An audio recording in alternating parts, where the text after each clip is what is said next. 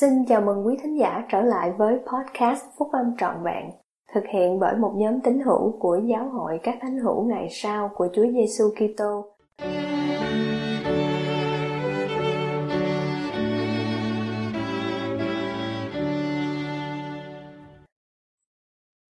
Khi những lựa chọn của người khác làm tổn thương anh chị em, bài của chị Gabrielle Shiozawa làm việc cho các tạp chí giáo hội, đăng trong tạp chí cổ vũ sức mạnh của giới trẻ vào tháng 7 năm 2023. Anh chị em có rất nhiều sự lựa chọn mỗi ngày.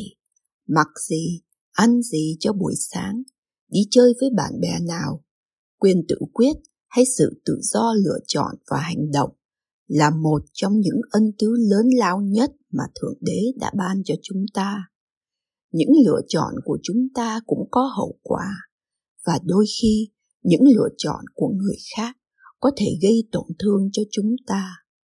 Nếu anh chị em đã từng bị phạt vì một điều gì đó mà em trai mình đã làm, thì anh chị em biết rằng điều đó có thể khó khăn biết bao khi người khác sử dụng quyền tự quyết của họ theo những cách mà anh chị em không thích.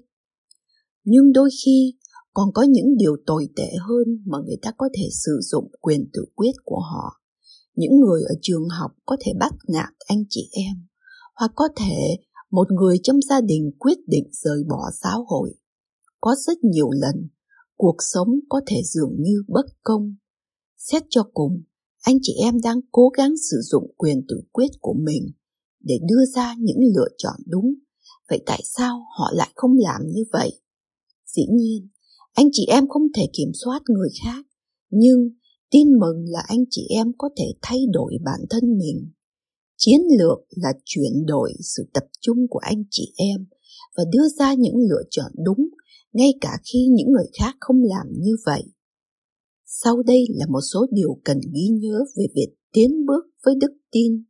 Ngay cả khi những người khác sử dụng quyền tự quyết của họ, theo những cách gây tổn thương cho anh chị em Thứ nhất, gia tăng tìm cách hủy diệt quyền tự quyết.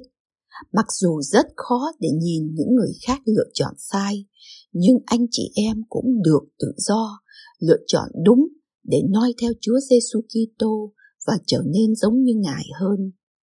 Thứ hai, hành động của anh chị em có một sức ảnh hưởng. Hãy nhớ rằng chúng ta được tự do lựa chọn, nhưng chúng ta không thể chọn những hậu quả việc chứng kiến những lựa chọn của người khác ảnh hưởng như thế nào đến anh chị em có thể là một lời nhắc nhở tốt cho anh chị em để đưa ra những lựa chọn mà không làm hại bản thân mình hoặc người khác. Thứ ba, mọi người đều chịu trách nhiệm về những lựa chọn của riêng mình.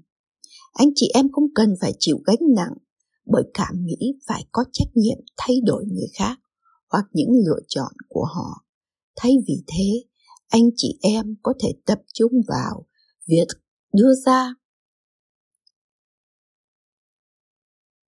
thay vì thế anh chị em có thể tập trung vào việc đưa ra những quyết định tích cực và noi theo Chúa Giêsu Kitô.